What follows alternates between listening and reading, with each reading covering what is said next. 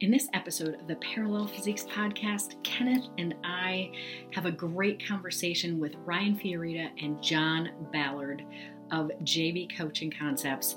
And we talk all things bodybuilding, mindset, and kind of how to get yourself in the space you want to be, whether you're a coach or a client, and kind of how we work things. It's a great conversation. Welcome to the show. Hey, everybody. Welcome to another episode of the Parallel Physiques podcast. We are super excited today. Kenneth and I have two. Now, if you can see these gentlemen, they are large gentlemen, not just large in terms of their physique, but they have a lot going on. We have um, Ryan Fiorita and we have Jon Ballard with us today. And I believe they work together. That's my. Yes. Right. So um, we're going to get this going. We're going to learn some things about the gentlemen, about what they're doing and how things are going. And we're going to ask lots of questions. And we're going to find out a little bit more in depth about what they do with their competitors. So, welcome to the show, gentlemen. How are you all today? Wonderful. I'm great. Uh, you're you're way too uh, nice because uh, you know with this sport and the mental struggle that I will say that comes with the body dysmorphia of bodybuilding. I went to the local gym today with nationals mm-hmm. and i'm looking at all of my colleagues and, and i'm like this is never going to happen i've been at this for well first of all i'm going to I'm going to redirect your thoughts because I think you're not fair enough for yourself. And by the way, everyone want... should know they're they're both eating bagels, so they're they're building, they're fueling for. as we speak. I've watched you. Um, I watched you compete back in 2020 at Universe, and you were men's physique, and you have since changed. You've gone pro and went to classic, and you are a big boy. I will give you that. And you got to keep in mind you're classic. So if you're hanging around open bodybuilders, that's a little different subject. But you're not a small man. What size is that shirt? Three XL. this is a two X. Um, All right. Well, you yeah. fill it out nicely, sir.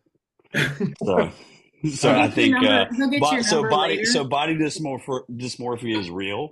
But dude, I've seen you in person. You're a big boy, no doubt. I appreciate it. I appreciate it. Yeah, so, and every you know what I'll take it and from what you said. Everyone there, um, you know, Martin Fitzwater, Brady King, um, Elias McCall, who just won his pro card at um, North Americans. Guys, I'm sure you all saw him in heavyweight. Yeah. Uh, so yeah, they're all bodybuilders and, and things that I never aspired to ever be that big. So it right, doesn't right. definitely never helps, right? When you're training partner and you're looking at him, you're like, you got 40 pounds on. well, you know, that that's a good that brings up a, a, question for me. Who are you working with now? Who's your coach? Um, so right now I work with Callum Raystrick um in the UK. He's yep. uh kind of a, I, I would say come to the forefront, him and a couple others uh, in the UK with the whole bodybuilding scene moving forward. And um, he's very much operates very like how I like to operate with my athletes, which is monitoring everything. So my whole off season down to every single calorie that's being consumed to my steps to my training is all being watched by him and that is very much how i monitor my athletes. I think it's great for some people and for me as me and ryan were talking about today for a lot of people it can be too overwhelming. And um and and so we're kind of me and ryan are talking about how can we find that middle ground for some of his people. But uh yeah i work with callum Raystrick, been with him for oh, probably about eight, nine months, and um, love it. Yeah, haven't gone yeah. through a prep, so we'll we'll see how that goes. I'm really interested in that. I'll have to be picking your brain along the way. Yeah, you might stop sure. loving him. You go through a prep with him. yeah. yeah. And, and, honestly, with the amount I'm doing right now, I, I'm not loving him. It's like it's it's working for sure because I'm growing faster than I've ever grown in my life. But you know, every for me, dieting is easier. Like, you know, but and, but there's always the the grass is always greener on the other side, right? To everything. So everyone sees how much I eat when I'm dieting down because I I miss a meal and I drop five pounds. But the, what they don't yeah. see is the amount of meals that need to be consumed to gain those five pounds. Right, and that's you know that's the catch twenty two for you know like Ryan, I have to grind him down really hard and then He's never in a 12 season. That's really yeah, but it's also like eh, there's a there's just a lot of like there's a lot of activity that needs to happen with Ryan to get him lean, and it's gotten easier and easier as he's gone through the phases over the years. And that's typically what happens. And you've been at this, you know, sort of on this level a little bit longer than Ryan has been. So, um, with that being said, what's the name of your coaching team? I know you guys are working together. Kind of give me a little bit of like your comeuppance, Jon, like, you know, kind of when you turned pro, when you decided to be a coach, and then how you met Ryan, and you guys are now working together, I guess officially in the last month. And um, kind of what's the what's the forecast for uh, for you guys? Yeah, so um, I can ramble. So if I get going, Ramble, to- nah, man, you keep on going. I I, I ramble too. You, Yeah. and I was gonna and Throw say, both. you know, give- Kenneth give me is the- right give there the- with you. It's all right. Probably why we all get along, Tell me honestly. to shut up. I'll catch you. Um, but yeah, so I I did my first competition 2017, so I've been at this for a bit. Um, I instantly realized, you know what, that I love this because my first coach, I'm not going to badmouth them, but I'll tell you, I went zero carb and was doing two hours of cardio on the Stairmaster, with the second hour post workout being hit for an hour on the stairs. I know exactly who that is too. Yeah, and I was like, man, um, but loved it. I got a class win in my first show. Four weeks later, I got third um, to a guy who had just come back from placing a top five at Universe, actually. And I loved it. And I was like, you know what? I'm small. I need to sit out. I didn't compete again until 2019. Um, fast forward, uh, I went pro in 2022. I'm sure we'll kind of touch on some of the things that have happened in between, but uh, took me about five national shows and I will say that because I know we're going to jump into mindset, there was definitely periods in that journey where I struggled, and I was even thinking about taking a step back from the sport at periods. Um, you know, and it, I had to have some mental fortitude. A lot of that did happen. I will say, as a kid growing up, I played uh, um, competitive ice hockey all the way up to Division two, and I had a scholarship in New Hampshire. If you can't see because you guys are not watching, I am Asian. So I got quite a few of uh, the racial jokes growing up, and I, I feel I like can almost all- imagine. Yeah, almost all Asian kids do. So you develop either tough skin or you turn into um, kind of just like the go with the flow person who's just like, I'm not going to fight back. And so that built some tough skin pretty early on. And now I'm that person where I tell people if I'm not making fun of you or giving you a hard time, then I don't like you. Because the person that I'm not giving a hard time to, that probably means I don't want to interact with you. So Mhm. that's how my relationship is with most people. Um, yeah, I went pro in 2022, won the overall at Universe, did my pro debut three weeks later at Chicago, and quickly realized that to fill the gaps in my physique, it was not going to be very quick. And I knew that there was talks of a weight cap coming in play. And that weight cap, which just coincidentally came out this year, is 10 pounds under what it would be at the pro level for classic physique. If I do not get any taller, taller, which I'm hoping the inversion table will work, um, I need about fourth of an inch. Um, it doesn't happen. I cut off at the pro league for classic will be 207. I was 196.4 in Chicago. Um, so to be competitive, some things were going to have to happen to make improvements, and I was probably going to have to stop training legs. Uh, and and I just ref- I'm going to be careful with how I word this because I don't want to offend anyone, but I refuse to be uh, a flamingo. I don't want to have tiny legs and a big upper body. Um, I, to me, I've always loved, you know, I'm like probably most of you. I got into the gym watching the Ronnie Coleman videos and the Jay Cutler and the people screaming, and I just never wanted to be that big. And then men's physique came around, and I was like, that is obtainable. And that was like 2012, I believe. Sure, Since yeah. then, the division is obviously 2013. yeah. Yeah. Uh, since then, it's obviously gotten out of control, and that's why I think they put the weight cap because some of the guys were definitely too big. I mean, do you remember, do you recall what it looked like back in 2013? I mean, wasn't Mark Anthony the guy? Yeah. won the Olympia at the time, okay. and like, man, they looked like guys that just stepped off the beach in like 1990. it wasn't. It wasn't what it is now. Yeah. yeah, I mean, even from a shape perspective, like their waists were wider just because their shoulder ratio was smaller. It was. Yeah. A, it was. It's a strange thing to kind of dial back in my head. I remember my first coach was a men's physique competitor, and he wasn't. He was pro. If I yeah. pull, if I pulled up his pictures right now, both of you guys would laugh. It looks like you could even win an NPC show. So um, it's just a very it's a, it's an interesting thing. Well, it's that, and I and I think you know you've got the old standards. It's like bikini's always been around, figure's always been around, body bodybuilding's always been around. So then you fill in these gaps with classic and with wellness and, and men's physique. And it's just like every division has either gotten bigger and bigger and bigger and freakier, freakier and freakier and freakier. So like women now in, in wellness, I don't even, I mean, like that it's just, it's like You're minotaurs. They're, it's, it's unbelievable. Like they need to dial it back. So, um, yeah, I mean, I, I think going back to your comment about legs, I mean, I don't even think that, that I don't even think that's an offensive thing. It's like bodybuilding is building all of your body. That that's what I think of in my mind. Whether you're a men's physique competitor or not, you may or may not be genetically gifted in that way. And but I, I don't know anybody that's well, I'll take that back. I have one men's physique guy that is getting ready to be. We're gonna go to the national level here in, in the next year, and he he tells me all the time. He's like, "I'm not going to train legs, coach. I don't want to do it. I don't want to do it." And so there there is a little tiny shred of people that don't want to do it, but getting into bodybuilding, I don't know why you would ever want to be disproportioned, and that's why when this motherfucker showed up in my life, he um, he sent me some check-in photos for the very first time, and I was like, "Bro, you're not going to be men's physique. You're going to be classic physique." Ryan's legs were, you know, were were genetically. He was genetically gifted right off the bat.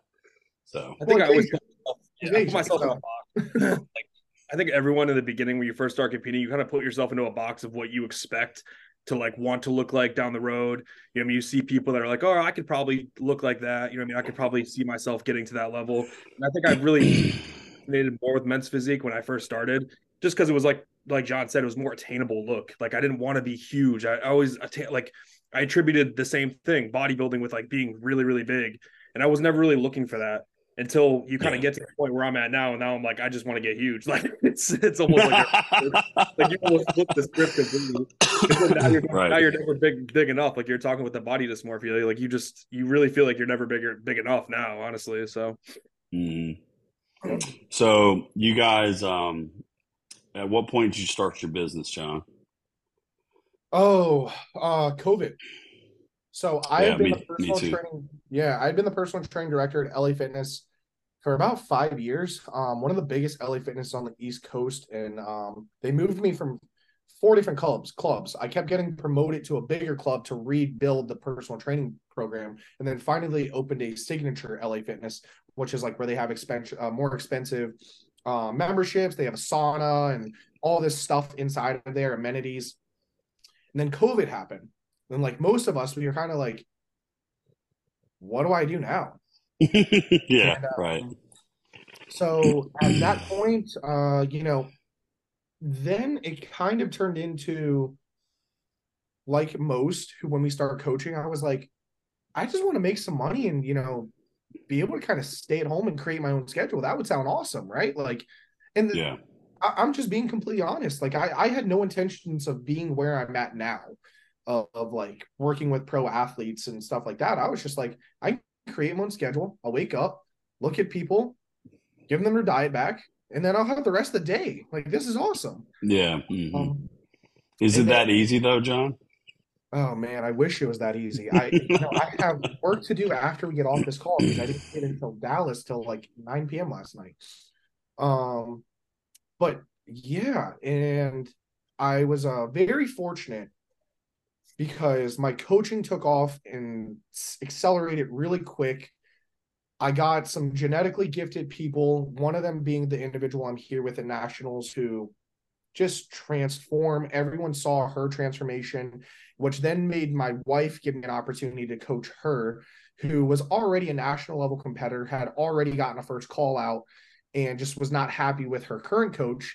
And being the annoying person that I am, every time she would get feedback from her coach, I was kind of like the little birdie in her ear, like, this is wrong. Everything he's saying is wrong. We should not be doing this.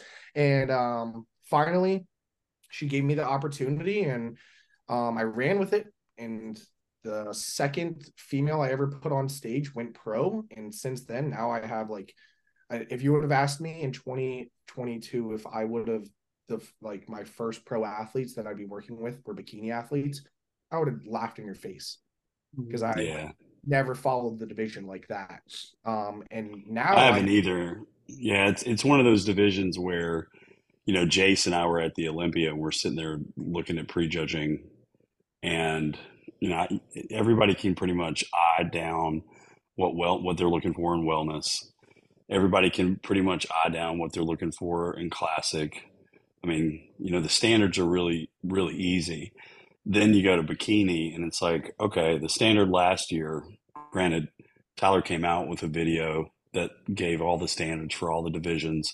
It's very clear cut. He's very, he's very descriptive with what he's looking for. So now the standards are set post this Olympia. But when you look at the bikini girls, you it's almost like a different coach's eye. And you have to really train that eye to understand what they're looking for because you know it, it's kind of like if you're on a beach and you're walking around and you see pretty girls you just see pretty girls and, and they all they're all pretty for for their own reasons and one of them might have really cool hair or one of them might have a nice ass or whatever the case is and that's kind of the way the division goes. I mean i, I looked at ashley you know at the top five this year and i thought wow, she looks phenomenal, but her hair was messed up. And I think she probably got knocked for that. Um, so, yeah, it's an interesting muscle to flex. And the fact that you, the first two people you turn pro or bikini girls, that I, was it dumb luck or were you just like, that's, that's, you just understood it? Oh man. Um, and it's okay if it's dumb luck because sometimes no, I'm no, like, man. I'm trying to think like as I've gotten more and more because as soon as I turned my wife pro, um, I got an influx, as you can imagine, of bikini athletes. Sure you know she's a she's a beautiful girl too so that helps. Yeah and so uh, i got a lot of inquiries and then from there obviously you kind of refine that just like anything the more and more that you do and put on stage and now i would say my eye is getting closer and closer to where um but bikini is probably the only division where you'll step on stage and your placing could be a little bit dictated based off of and, and I guess all divisions are dictated off who shows up, but what the criteria is that day can be dictated yes. who shows up. And you could be a little too hard or a little too soft just because everyone else in the lineup is peeled and you're on the softer side, even though technically you fit the criteria to what they're saying and what Tyler said in that video. Um, or flip. Don't do you think there's a dissemination coming down from the top? You know, you know Tyler's the the word, and then it's mm-hmm. coming down. You have head judges all across the country, and I've traveled all over the different shows. I usually go to nationals every year, um, yeah. and so depending on who the head judge is, is dictating who's going pro and what that look looks like. And then even on the local level, the competition here in the NPC in North Carolina and South Carolina is really pitiful, just to be honest. Yeah. There's a there's a lack of talent on the coach side. There's a lack of talent on the on the client side. People just don't want to work hard. So what wins here in North Carolina and what might disseminate down to a national level show, they're going to get blown out of the water because they, they're completely they don't understand. But that head judge still made a decision that was against what Tyler said. Do you see that across the board with your competitors too, or are you are you seeing it getting more evenly spread out now that the standard's been put out? Um, you know, across the board, I would say not just in bikini, but every division because you know, yeah, every division. I'm saying like I think there's a dissemination of yeah. what the standard is And then you have head judges that are like, okay, like Big Steve, like Yeah. he wants he wants big boys. Yeah, Like 100%. you can't you can't be small if you're a classic guy. You're not going to win his show. You're not going to do it. honestly. Um, Right. And you know what? That, that comes back to just, you know what? Humans are human, and you're gonna like what you like and what you resonate. with. Yes. hmm For me, I resonate with, and like, don't get me wrong. If I could walk around like anyone, I say it all the time.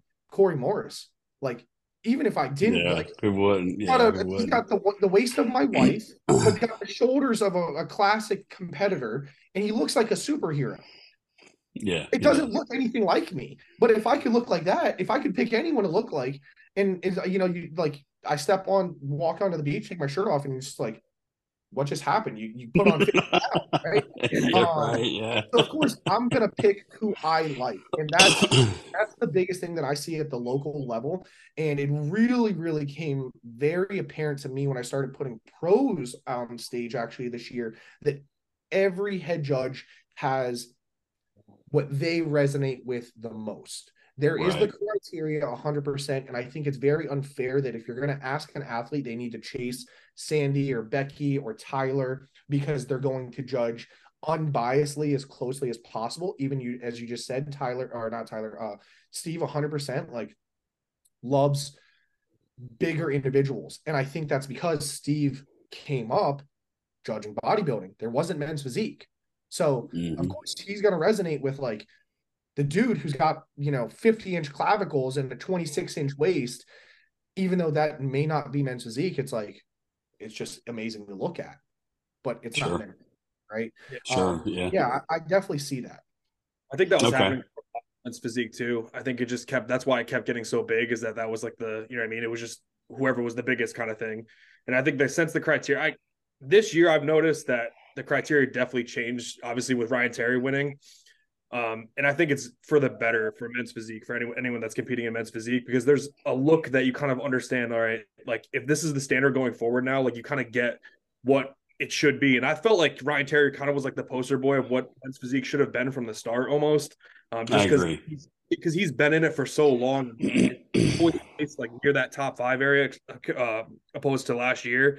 And that's why I think they kind of pulled back a little bit and they, they brought that weight cap in too, was just for that. So they could be like, okay, if we have to taper everyone back and, and pull back on the on the size of these guys, like this is the look that we really want. So I think it's good Yeah. for the future, but um, I think it was getting kind of out of control for a little while.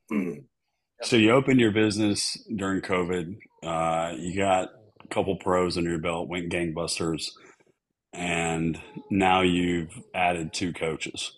You've added one that's sort of lifestyle uh, coach, and then now you've added Ryan as a, a secondary prep coach. I'm imagining you're not doing much lifestyle. Is that right? well um and the primary reason like i, I got my start with lifestyle so i can't say anything negatively about it um you know so i'm, I'm thankful for everyone Well, it's a preference, right? it's a preference and it's more just of what I ask out of the individuals. Um, Sure. Ryan and I, we operate off the same sheets and stuff. And, and that's what we had the call of, or he had a call about with one of his clients today is if I were to send you my spreadsheets, some people are like, you're crazy. I'm not filling all this out. Like, this is way too much. And, you know, I'm probably just like you, I'm collecting everything from like, how many times are you going poop in a day? Right because I when I that we know that that matters. Some people are like, I don't want to tell you that. Like you know, um, and Yeah. so it's it's a a lot to ask from a lifestyle client. Now, don't get me wrong, I still have some that have stuck on from when I started coaching who they love it. They they execute better than some of my prep clients. Um, but it's very few and far between. And as they actually come in, um, majority of people do go to Anthony that are lifestyle. And then on the other side of the spectrum, we have people that, you know, um, as Ryan's diving deeper and deeper into functional health and prep and things like that, um, they're kind of filtering his way as well. So here's here's a little question. If you're tracking everything, and I don't I don't know I have my I have this really different way, I think. It's like a it's like a blend between um probably your spreadsheets and then just up here. Yeah. Like I'll like instead of instead of in uh in prep having somebody like detail out a spreadsheet throughout every single day or whatever i'm literally texting with them talking to them every day for eight, for eight weeks essentially and what i'm doing is i'm checking the boxes in the variables that i want to control and how i want to manage not only their you know all the caloric intake or the the energy expenditure or whatever whatever variable you want to pick but it's also just a mental check of like okay is ryan in the game today? Is does he need extra support from a standpoint of like hey this is this is a long prep. Like it's it's six months and we're grinding. And like it, this is when we get on stage there's going to be a certain level of um there's a level of product that's put on stage that is exceptional and and I'm trying to manage that detail along the way. So I'm I probably micromanage too, but it's a little bit different.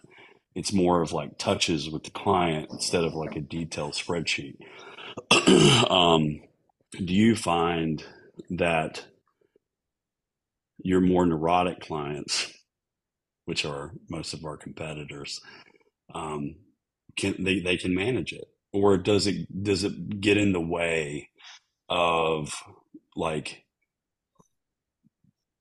like I have examples where if I have somebody track their blood sugar, right, mm-hmm. just in the morning, every single morning, and there's all kinds of different reasons why we do that, but one particular reason is the rise and fall of cortisol, and we're going to see what that looks like in the morning, and that's going to dictate whether they're insulin sensitive or not. And sometimes people will get so worked up about the fact that they have to prick their finger mm-hmm. that it raises their cortisol before yeah. they check their blood. And so then it becomes this stressful, anxiety filled event that then now is taking away from the variable that we're trying to control but it's also making that make it's making them that much more neurotic. I have another client right now that are they're like, okay, um, I can't prick my finger, but I'll wear a constant blood glucose blood glucose monitor, and it's like, whoa. I, the, the last thing I need is for you to be checking your phone. Well, it's at 122 post, you know, post prandial here. And it's like, okay, we don't need to know all of this information do you have people that are falling off sort of the proverbial like wagon of mental health because you're tracking too much or is that something that's kind of unique and you're managing that well um so when i jump on a call with most individuals that inquire i make them very aware of how i operate why i operate the way i do um to, to kind of get to what you're saying there is like the last thing i want and i'm sure any of us want is a client to sign on thinking that everything's great, and then three weeks in, you realize that you don't mesh well as a fit relationship. So sure. um, I do get that 100% sometimes. Um, to say no would be a complete lie. Um, uh, more times, though, it's happening as individuals may get more busy and they're like, hey, yeah.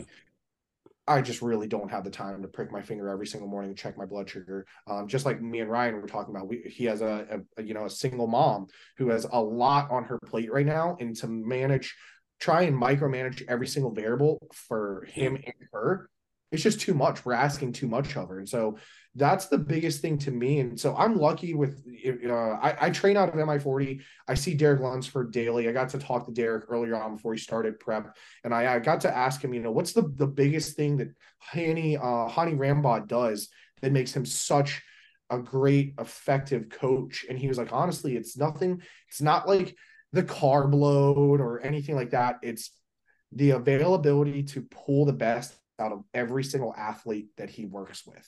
And I was like, what do you mean?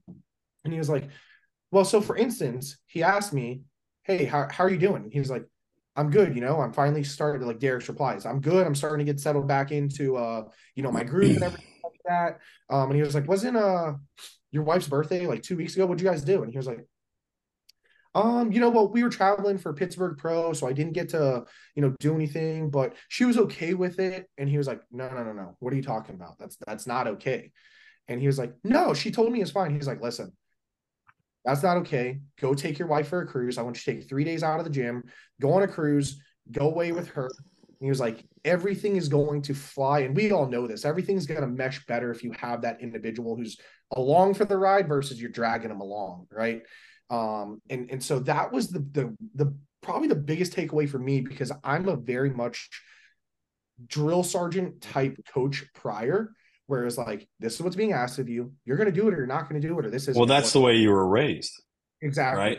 Like so that that's that's from what I understand at least the the coaches that I know that you've worked with that's sort of the, their marching orders. That's the way they that's the way they brought you up. So like as you're saying that, you know, about Haney and I'm not putting myself in the in the same position at all, the greatest of all time, but um that's how I coach.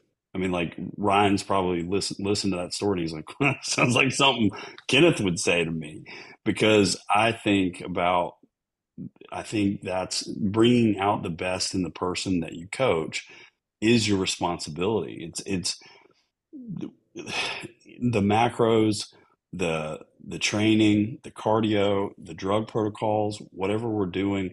There's that. That's not being reinvented that wheel's not being reinvented. There's nuances here or there. There's things that may work better for another person. Like I, I saw a clip of you talking about fat loading during a, a, a prep situation. I agree with you. There's certain times where you add in fat for people, and there's certain times you don't. And so that comes all with experience. But what doesn't change ever is people's mental health. Like and usually the the people that we work with have problems with that. They have problems being able to have somewhat balanced lives and nurturing relationships. And because the people in the bodybuilding space and even in the functional space with Laura here we've got people that are they've come to us for a reason. They're broken in some sort of way and the bodybuilder may not be broken in the proverbial way that the functional client is, but that bodybuilder's got an extreme to them, right? So when you push it to that extreme, whether you're Derek Lunsford or not, he's nothing without his wife. I guarantee that. And so, no matter all the genetics in the world, if you don't have the right support system, if you don't have the right people in your corner to to direct your mindset, and I think Ryan can speak to this too, sort of in our prep. How many times did we circle the wagon and say, "Okay, buddy, this is what I see. This is who I know you to be. This is what my expectation of you is. These are the expectations. And then from the expectations, are you going to rise to that challenge? I think you can. I think you're half stepping here. And then it's also like, okay, let's pump the brakes here.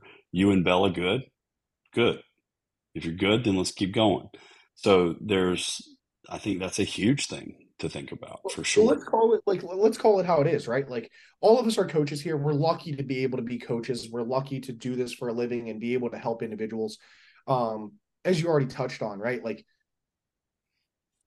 anyone who understands just just an inkling of nutrition, you could probably most people, maybe not quite the people that have some functional stuff going on. Most people you could help them lose weight.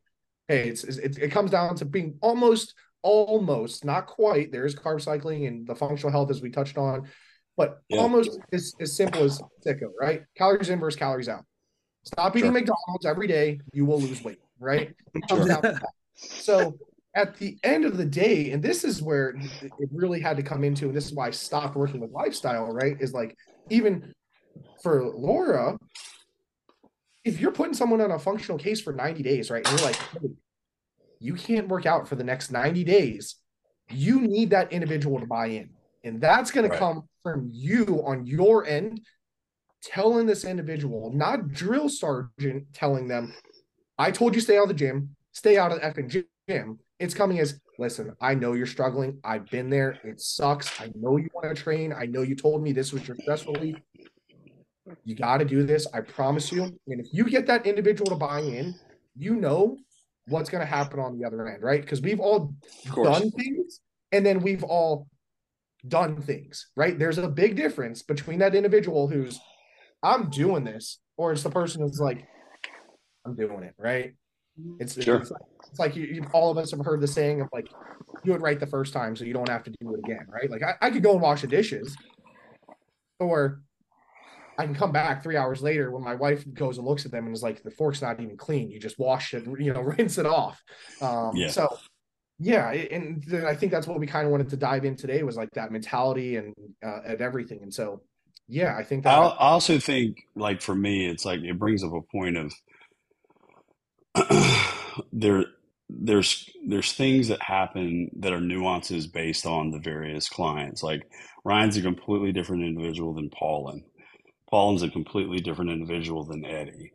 Eddie's a completely different individual than Robbie. The, the the mold was broken with Robbie. Like there's nobody like Robbie.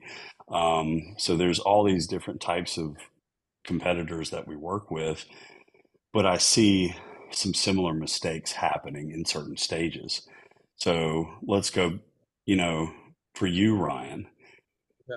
You know, in the beginning, you know, maybe touch on some of the mistakes that you made in the beginning. And you can even call me out if there were mistakes that we've made together.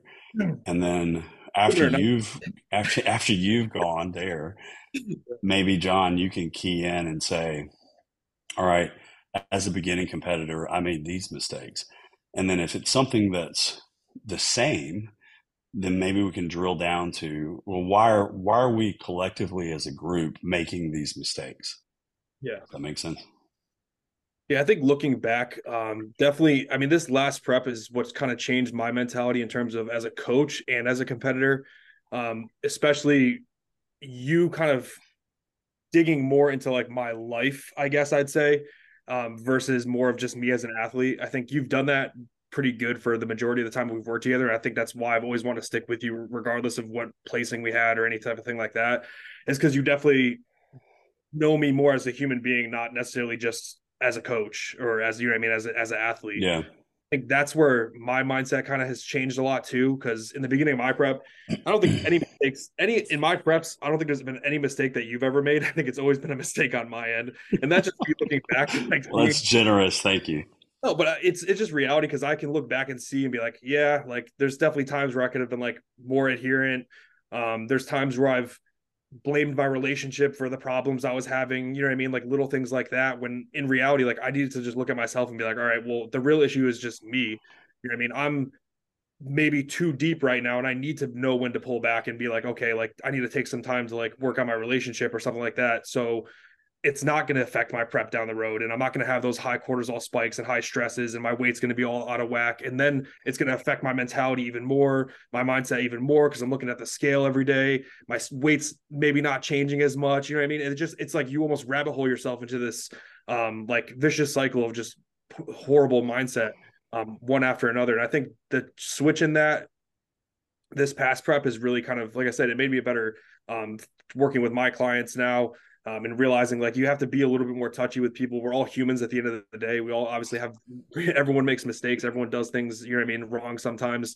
And you just have to be able to work with people. I mean, that's literally what the name of the game is, is what coaching is. You're working with people every single day. So it's it's everyone's gonna be different.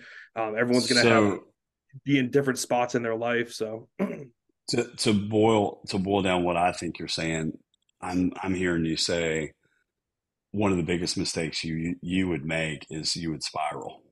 Yeah, you I would. Let you would make it. You would make a mistake, or you would let something happen, and then it would just sort of cascade into a multitude of mistakes, and then it would put, or even not maybe not even mistakes, but like it would take your mindset, your mental health, and it would it would derail and go to another place. It would make me kind of fall in and out of love with bodybuilding.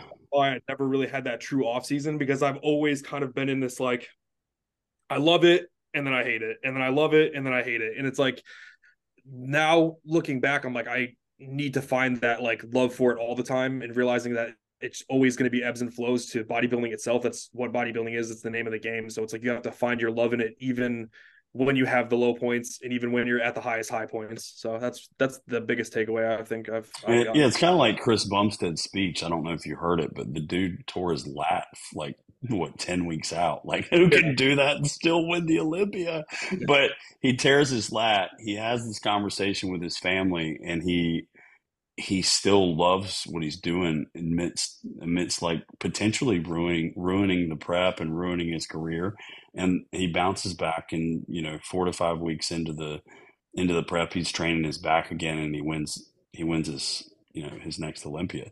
So like jon touching on what ryan said like is there anything on your side on in the earlier days or even now like what what you're finding yourself struggle with and what or what you see other competitors struggle with on a consistent basis? Yeah so uh, just a comment really quick on what Ryan and, and, and you said there as well. Um, you know, I've had the opportunity to work with a lot of great coaches, one of them being Matt Jansen. And something that he always said to me, um, and you guys have probably heard as well, and, and I repeat it now a lot and post on my stories and everything is is ride the midline. Okay as you mentioned, um, and, and I think this applies a lot more to body to things than just bodybuilding. Um, but as you mentioned, um, Ryan, you know, there's ebbs and flows, and that comes with not just bodybuilding, comes with everything, right? Like you're gonna have weeks, and we all work for ourselves, and, and Ryan works in sales, and and we kind of work in sales ourselves, right? Like you're gonna have weeks where mm-hmm. you get 10 inquiries, and then you're gonna get weeks where it's like it's been three weeks and no one signed up. What am I doing? Right. Yeah. And, yeah, and just sure not letting that affect everything else that you're doing. And sure. that's um huge. But in terms of the biggest mistakes that I've made, oh man, there's quite a few. So I'm gonna try and limit it down here. Um the, the first I mean say as many as you want because I'm probably gonna pop in when I hear one that I like. Yeah, the, the biggest and, and one that I can really respect with Ryan's answer there is um, you know, I would be what you would call a coach hopper, hundred percent. Um, you I saw I, that. Yeah. I had one coach for three years. I thought he was the best coach in the world. Um, quickly to find out that probably one of the worst coaches in the world. Uh, I don't even think he coaches anymore, but he was the one who gave me my initial start. So I'm always forever grateful. And I learned a lot from him. Um, from there, I went to Justin Harris, Justin gave me uh, one of my best placings ever on a national stage at, at, the first attempt. Missed my pro card by one spot at North Americans. We continued on. Um, did 10 weeks later, did Universe. This is during COVID year, and I got fourth, missing my pro card by two spots. My biggest thing, and this is what I can tell everyone, and I think even Dave Desmosquito, which I had the opportunity to talk to the other day, made a post about this, which is if you ever want to ruin your prep, maybe it was Dom Cardone. Uh, if you ever want to ruin your prep or you want to ruin, and this applies to Laura as well, if you ever want to ruin what you are currently focused on with your current coach, listen to the opinion of others.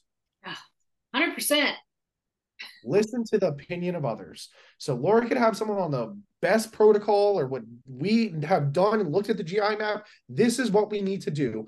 And then you go and you share it with your buddy who works with this person. And they're like, nope, my coach, they I had this and they said that we need to put this in and this is going to help clear it up.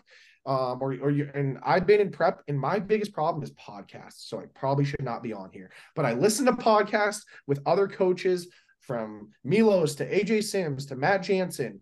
And then the wheel starts spinning when we're not quite there in the head at about eight weeks out. And I've been the idiot who has signed up with coaches in prep with another coach for that individual to take over as soon as that prep is over. And you've um, done that. Wow. Okay. Yeah. And I, I will openly say, like, you know,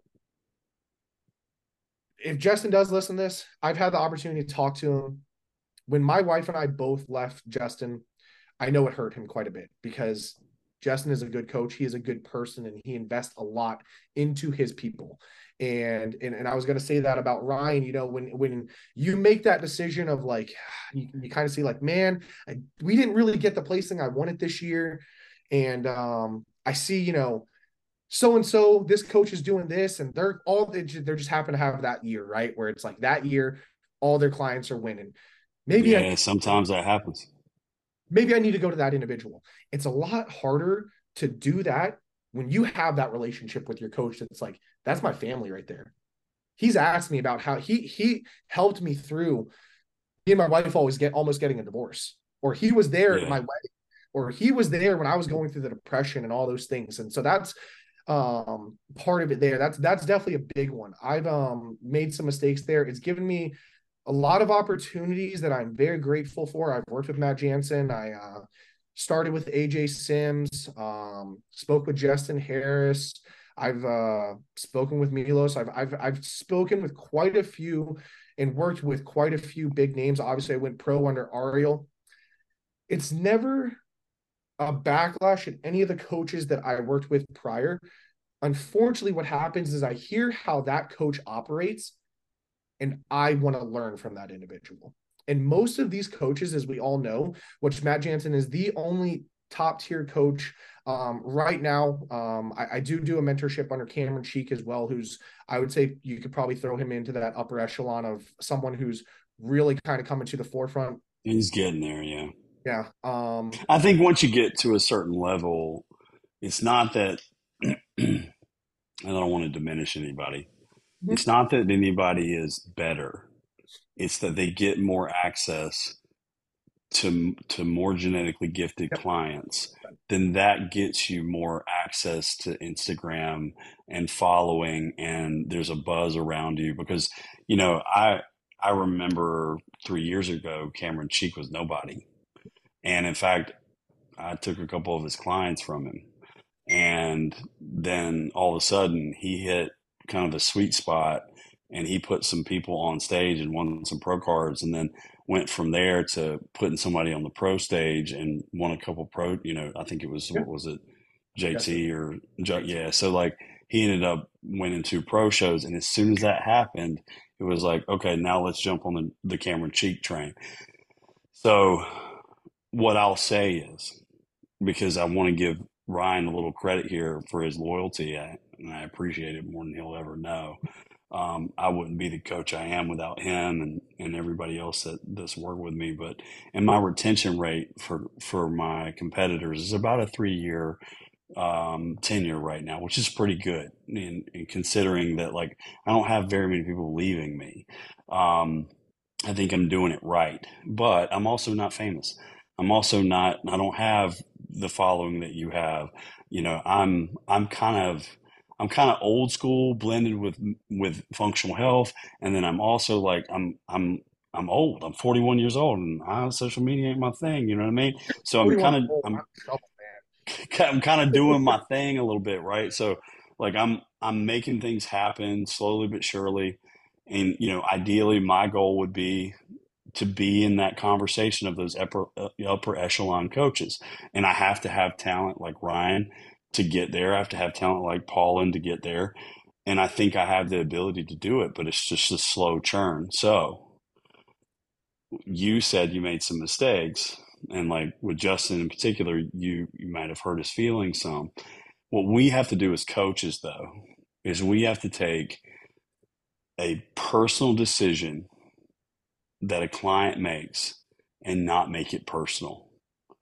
Because ultimately this is business. that's what it comes down to. yeah th- this is business. you have yes. to remember that and i'm sure we've all had those clients where you're like dude i gave up time with my family with my my kids with with whoever right? Like it was you know saturday night with my wife and i was messaging you so we could game plan your next show. Yeah and that and that's a little bit of the cult like that's the client coach culture whether it's functional or whether it's um, bodybuilders are not, like these people are going to make decisions that are best for them. And or even though best for them, right? Yeah, yeah, yeah. Never, so that's most of the time. So that's what I was going to say. Right. It's it's they're sitting there making the conversation with. They might be having it with their spouse. It's like, okay, how do you feel about Jon, honey? And he's like, I think Jon's fine. And then she's like, well, Jon hasn't turned me pro and we've been working together for three years. Well, that's a really dumb statement, right? Because there's no self introspection there. She's not turning inward and saying, okay, am I genetically gifted enough? Is this the right, the length of time? Because I look at bodybuilding and I think if you do it for long enough, then you can turn pro. Anybody can you do it for long enough and you're consistent for long enough, you can turn pro. They're handing out pro cards all day long. It can happen. So, oh, just what's funny is I was actually just talking to that with uh, Elias, I think McCall. I was messaging him the other day, and uh, we were talking about how many pro cards they give out, and it's like it. I think it's it's funny how much it's almost diluted a little bit because everyone has this false sense of like thinking that they deserve to go pro now because of the fact that there's so many pro cards given out too. People get this like ego in themselves where it's like everyone else is going pro, like how how why am I not pro? You know what I mean? So I think yeah, and I guess my question too is like even with you, with both of you, both of you have pro cards. What's it done for you? Uh, okay, so I'll I'll answer that. uh, I will tell you what the answer. I know what you're looking to hear is. I did not instantly get social media famous. I did not instantly get a, a sponsorship contract with any big name, um, you know, supplement companies. Um, really all that happened was my views on my stories went from about 600 to 2000 the next day when everyone was tagging me um, the only thing that i will say did is i look at the ifbb pro in your bio being the dumb college degree you don't need so you apply for a job and Laura goes to apply for biochem. She's got a marketing degree, and they're like, okay, well, check that box. You got your bachelor's, that four year degree has nothing to do with it, but that is a requirement for this job. Um, it does make you more marketable. I will say that you're more marketable. You're you're you're automatically viewed from people outside of the industry wanting to get into the industry or in a different place than you're at. You're immediately respected more because you're an IFBB pro and I'm I don't have that, you know, um, I don't have that accolade. Uh, who knows? Old man might try to try to get it, but uh, we'll There's see. Masters. There's always masters. You know, well, that, that's say, what it would be. You say old man one more time. I swear to God. Well, we well we're talking to some young bucks in the bodybuilding in the bodybuilding world. Forty one's old. I'm not Dexter Jackson, so I'll say this. I turned 30 this year, so that's why I said if 41's old, man, I'm in trouble because it's going to come. You're not. Not with your genetics. Both of you got Asian genetics. This is the way that works. Yeah, but it's like forever young. Drugs don't genetics, so. But what I'll say, but what I'll say is, is uh, I think when it comes to all of the the conversation in and around IFBB pros, you know, I remember the day when my one of my best friends, Patrick, turned pro. It was, it was the early two thousands. I mean, he had to get an overall to get a pro card, and there were hundreds of people there, and it was a big deal. And it was a much bigger deal than it is today. Not that it's not a big deal, because it is, but um, you know, you're not getting sponsorships and things of that nature, but I, it does help your coaching business. I mean, I can see Ryan's coaching business starting to flourish because he's gained that status. Um, but let's just not make it. I don't think it. I don't think of it as a destination. It, it's kind of like a certification. The beginning. Like I can, I can, I can go get a certification all I want, but it's not a destination. Like once I get NASM certified, then I'm I'm legitimate. Guess who's got no certifications? Guess who's a really good coach? and so so like for me, I you know, just because you've got doctor beside your name doesn't make you legitimate for me. And I I wish that there was a little bit of like checking because yeah. here's the other thing about IFBB Pro. How many dumb boxes of rocks who were the most genetically gifted humans that could eat a pizza before a show and do some push ups and still win? How many are there? Yeah. There's a handful of them.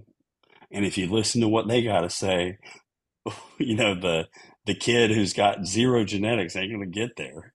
So it's it's an interesting thing, and I think that's a mistake. I think that's what I want to hit on is when you're a young competitor, when you're early on, you're looking at these IFBB pros and you have these rose colored glasses. Like, well, if I just get there, if I just do what Ryan Fiorita does, if I just do what Jon Ballard does, then I'm going to get there. And that's not true there's a different journey for every single person. There's a different coach for every single person. You know, even from a coach hopping standpoint, I agree. coach hopping probably needs to slow down, but I also put the onus on the coaches. How many bad coaches do you know? Oh, yeah. I know a lot. I'd say in the industry, if I had to put a percentage on it, it's an 80 20 rule. 80 probably more honestly probably probably even more. I, I would be com- you know be completely straightforward you know it's, it's 90 10 so not, so 90 percent are bad and 10% of us are good. And so that means if if we really want to be the change and that's that's why i started coaching i want to be the change that i want to see in the industry because i've been in i've been in this space for over 10 years now and i've had access to watching clients follow terrible drug protocols or terrible uh, advice, kind of like you, you know, with your wife, where you're like, we shouldn't be doing this. This is the dumbest shit I've ever heard in my life. I've been that friend in someone else's life going, wow, like anabolics 101, what, what are we doing here? This is crazy. So that's really what started me and and that I'm competitive. But that's what really drove me towards wanting to be the change that I want to see. So then I worked with John Meadows, and one of the things John said was, "Don't ever not take a chance on somebody. Don't ever not take a chance. Always take that chance on somebody. But if they don't appreciate you, turn around, walk away, and always be you. Hold the standard." Be the coach that you and I are be like me. And so when I look at you and Ryan, that's what I see you guys doing. You're holding a standard. You have an education. You are looking to get better and you reach out for help if you don't know and you already know a ton. So I would just, you know, if I was thinking, if I was just thinking about like a common mistake is you have competitors blindly go to an IFBB pro because they're an IFBB pro. Like, I'm going to tell you this Derek Lunsford would never coach me because I don't think he knows anything. You know what I'm saying? Um, Andrew Jacked would never coach me ever. I don't trust that he's going to guide me. So those are the those are the types of things I think about. One thing that is actually kind of funny. So Anthony, the other coach that uh, is on the team, he said something that when he was looking for his new coach, um, he actually is working with Jon now, but like when he was looking for a new, co- new coach, he was like, I want to work with somebody that's going to like teach me something to get, get me better as a coach myself or teach me something mm-hmm. I didn't know previously. I mean, I think a lot of people just go and look at a physique and they're like, okay, like I want to look like this guy. Like maybe I'll work with him. You know what I mean? And that like when you're, if you're just looking at a physique, like, do you know that they know exactly how they achieve that physique? You know what I mean? Are they did yeah. they know every bit of steps leading up to attaining that physique that they have, or are they a super genetically gifted guy and they just followed a good plan? You know what I mean? So when you look at it from that perspective, like you're gonna pick somebody just based on how they look and not what they can teach you. So I think it's like that's the main thing when you're looking for a coach, especially look for somebody that's going to actually teach you something and help you learn to be better yourself. You know, even if you don't want to be a coach, it doesn't matter if you want to be a coach or not, but they're going to teach you something to take away for the future that's going to make you a better human. You know what I mean? Or, you know what I mean? A better I, I don't know if you feel this way, Jon, and I don't mean to cut you off, but uh, Ryan, but I'm just thinking real quick. Like, if I have a client, and it's a little bit different for competitors, because you know you want to retain a, a competitor client for as long as possible because that's what's going to create success over the long haul is that consistency and that symbiotic relationship sort of like um, you know uh, the name slipping my mind neil and um, the welsh dragon whatever yeah flex. That what were they together for like some crazy number of years, yeah. 22 years or something. So I look at that and that's a really awesome thing. But in the same breath, I also want my client to learn enough that if they wanted to leave and, you know, take what they've learned, and this really kind of applies more to the functional side, I don't want them in my life forever. I want them to be in and out eventually. I want them to take what they've learned and keep going. Now with you guys, like just say I had the opportunity to coach you and Ryan at the same time. I better be smart. I better be the smartest guy in the room because you're going to chase me down.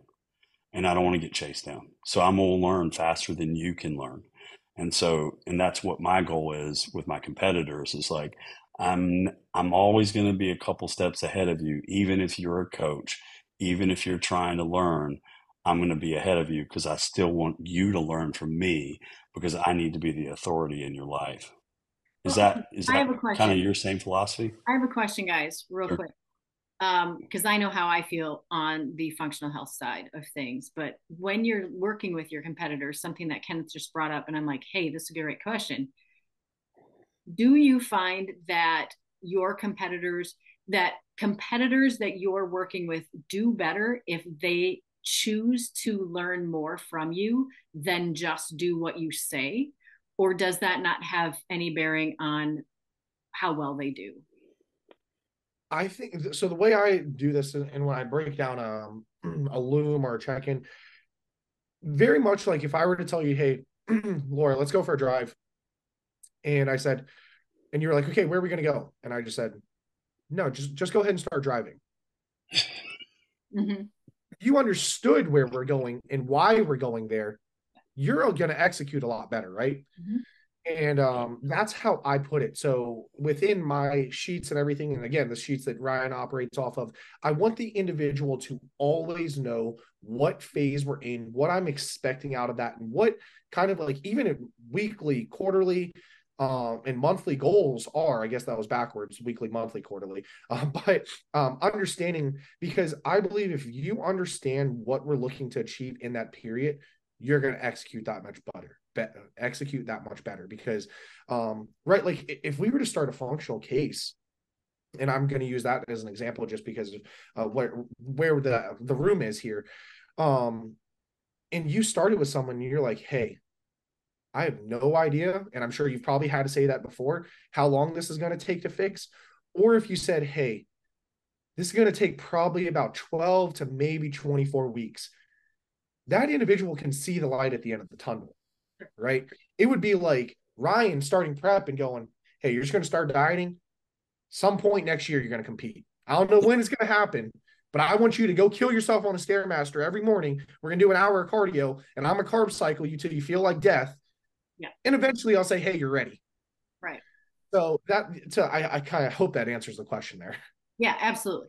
And, and, you know, yeah, I, I think, I think, I think people come, come at and i work with people who follow you know bodybuilding now and they they talk about these things and we have these conversations because some of these functional clients or gen pop people lifestyle clients that i work with um, they think it's just about the execution of it just do it they just do what you say right like that's just what they do and they and it's like but you know this conversation that we're having right now is it's not as much do what i say it's we have to learn from each other along the way because I'm learning what works for you and I'm listening to you and we're building this relationship.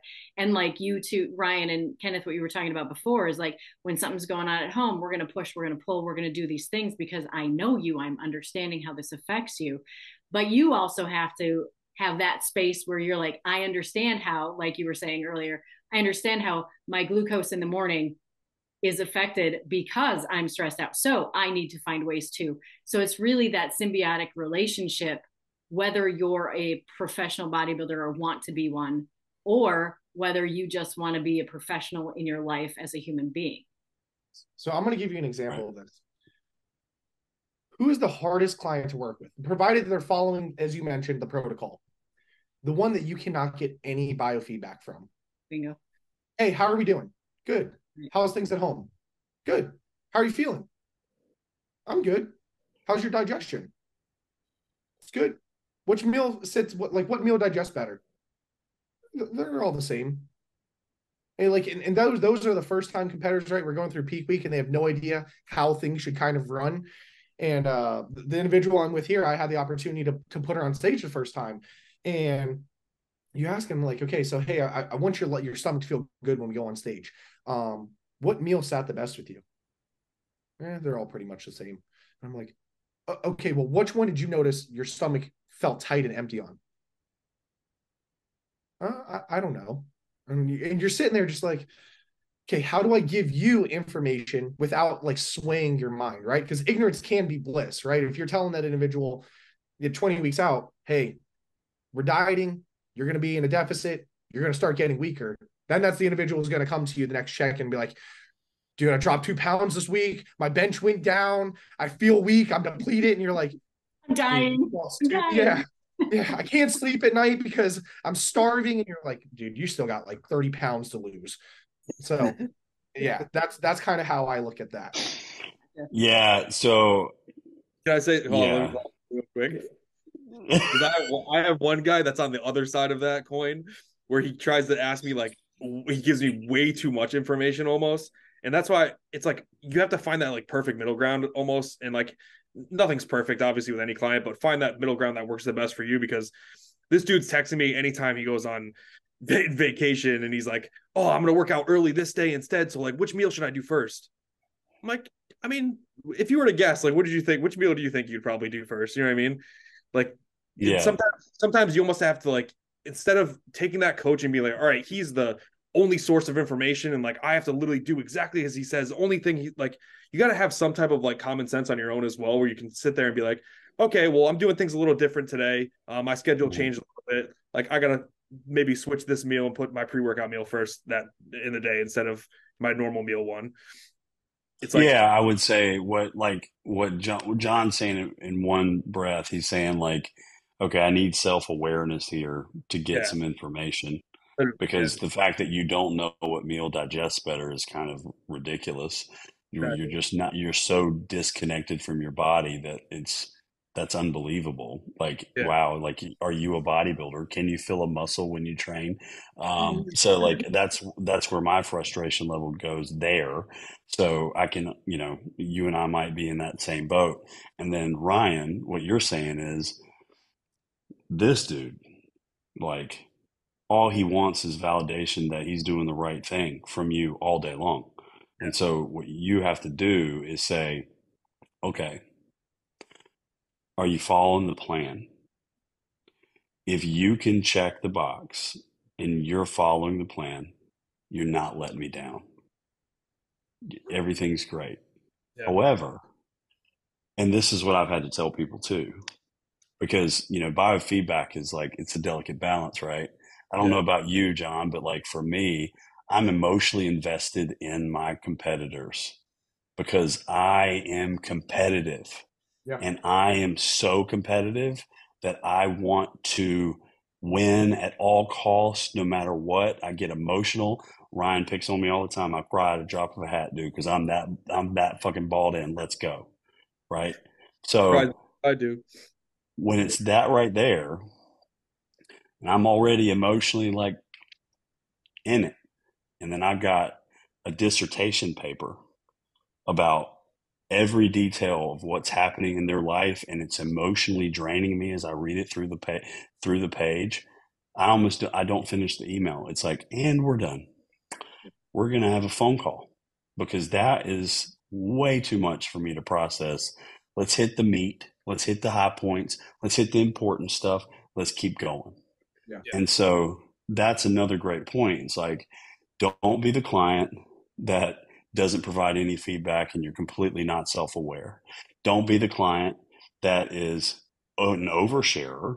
I mean, share what's valid and what's what's yeah. important. Finding, finding and also don't blindly follow. Like if you have a question, ask the question, but also like trust yourself a little bit too.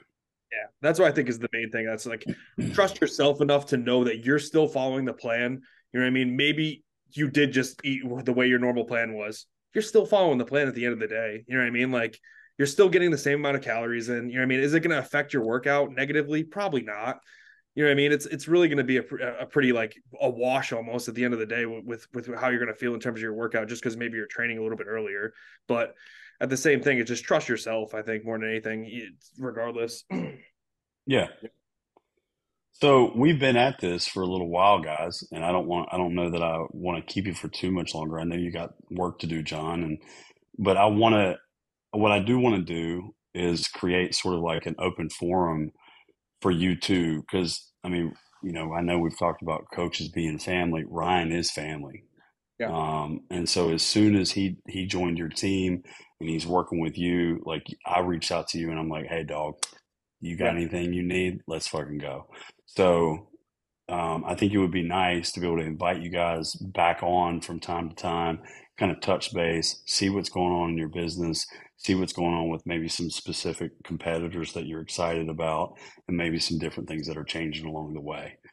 Um, yeah. But I'm I really appreciate the the time and uh, the insight. It's fun to sit and talk about bodybuilding. We don't always get to do it on the podcast because we're a functional health uh, you know focus too, but um, it's fun to get some bro chat going on. So I appreciate yeah. it. Yeah, I, I, can talk about the functional health stuff too. Like I'd uh, like man, it's a rabbit hole. Uh, yeah. Kenneth, next time, Kenneth, it's just me talking to them, and you can. yeah, that's fine. That's fine. Yeah. Yeah. Um, Seriously though, guys, before you go, we need to let everybody know where they can find you in particular your team, your name, your group, uh, Instagram, wherever you are, let us know. So tell me, let everybody know right now, how can they find you? Uh, go ahead, Ryan. So at Fio Physique on Instagram, um, and then the the coaching team is at JB Coaching Concepts. Um, he can go a little bit more in depth on that, uh, but that's going to be the main two places you're going to see both of us for sure. yeah, my IG's um, classic dot foodie IFBB Pro. Probably need to change that at one point when I was a little men's physique guy.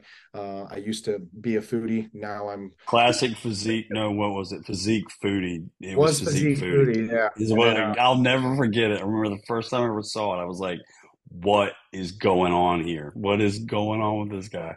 I, yeah. I thought immediately. I was like, "This guy's literally me." yeah, I, I, used to be a foodie. Hmm. Now my wife's at my wife. Don't repeat that I said wives to her. Um, uh, she asked me where I want to go for dinner, and I'm just like, I just don't. I want to fast for like 24 hours. That would be great. so so sick of food. Um, you just, you just want a buffin, right? Yeah, I, I, I, don't want any food at all. Uh, I will it like just a 24 hour fast. Just give me a break from force feeding. Um, but yeah, you can find me there. As he mentioned, the team page is uh, JB Coaching Concepts. You could also look us up um, on our website there. It's pretty easy to find us. Those are the easiest way. Um, sponsors are Revive and Raw. I got those uh, luckily because of when I worked with Matt Jansen before they blew up. We're also obviously partnered with Hummus um, Fit for meal prep. They do everything from your your muffins your protein muffins, um, a la carte meal preps, and even pre prep meals. So, you guys want to use that? I feel like I'm forgetting someone. The chicken's been a lifesaver, that's for sure. Yeah, I can't. nice. I got one last question for you. Yeah. When's your pro debut? Oh man, so I'm in the midst of a push right now. Uh, week six out of twenty, so that gives you an idea how that's going. Um, mm-hmm.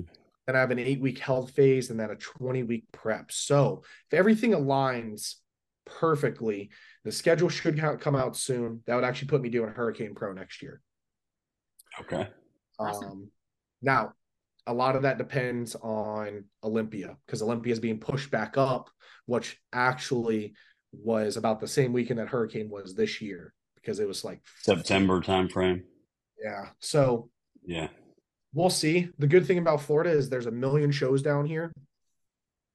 Um, yeah, so that's ultimately the goal.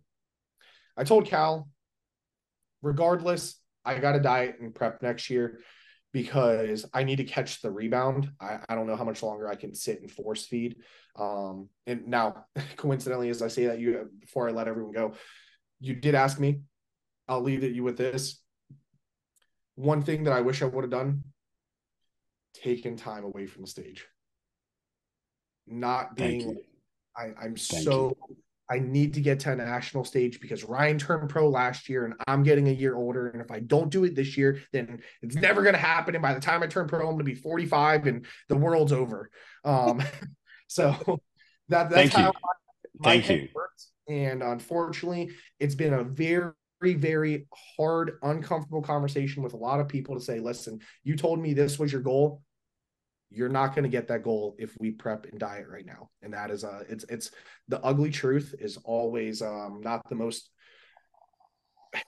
pleasant thing to hear i guess but um, if it, you will think yourself, your coach, everyone, if you can just kind of put your head down and understand this is body building, not body built.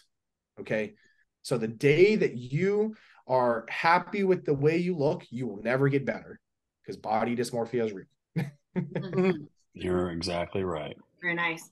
Thanks, guys, for coming. We so appreciate it and look forward to having you back. Have a great night. Thanks, guys.